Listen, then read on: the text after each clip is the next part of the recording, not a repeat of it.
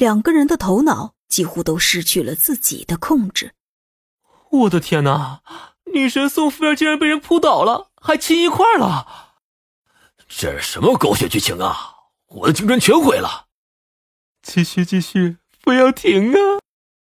本来人数走了一半的观众们，现在已经开始炸开了锅。没想到一个亿换来的剧情竟然能如此劲爆，果然是一分钱一分货呀！天豪集团总部里，几个总经理也是看得正起兴，他们的计划算是成功落实了。看来这药物只不过是延迟发挥了药效，不过劲头十足啊！好小子，这次办的还可以啊，没让我失望。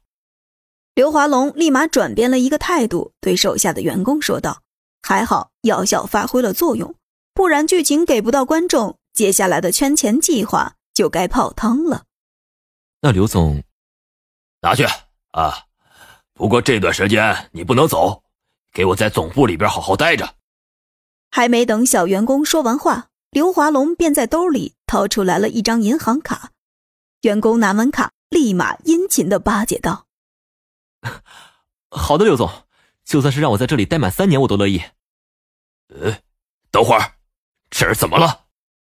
刘华龙本来还满脸笑意的看着屏幕，现在表情立马变得严肃了起来。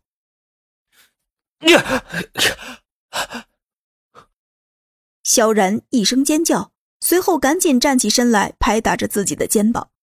只看到一只巴掌那么大的蚂蚁被拍到了地上，随后。萧然赶紧一脚踩死，就是因为蚂蚁在他身上咬了一口，让他瞬间清醒了。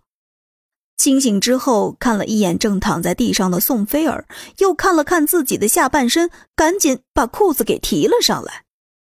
我靠，刚才发生什么了？萧然自言自语的说道。这时候，躺在地上的宋菲儿也差不多醒了过来。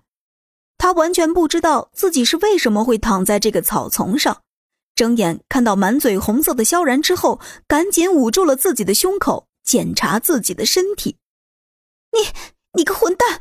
你，你对我做了什么？不明所以的宋菲儿指着萧然大骂：“我，拜托，我是被动的好吗，大姐？”萧然摊了摊手，无奈道，随后。蹲下身来，想要扶起宋菲儿，结果被一个巴掌扇了过来。这一下，萧然更加清醒了。我们刚才都迷糊了，要不是那只蚂蚁咬了我一口，咱俩到现在还没结束呢。萧然指了指地上的蚂蚁，说道：“没想到这里连蚂蚁都有这么大的，而且踩死了的时候还溅出来了一堆绿色的液体。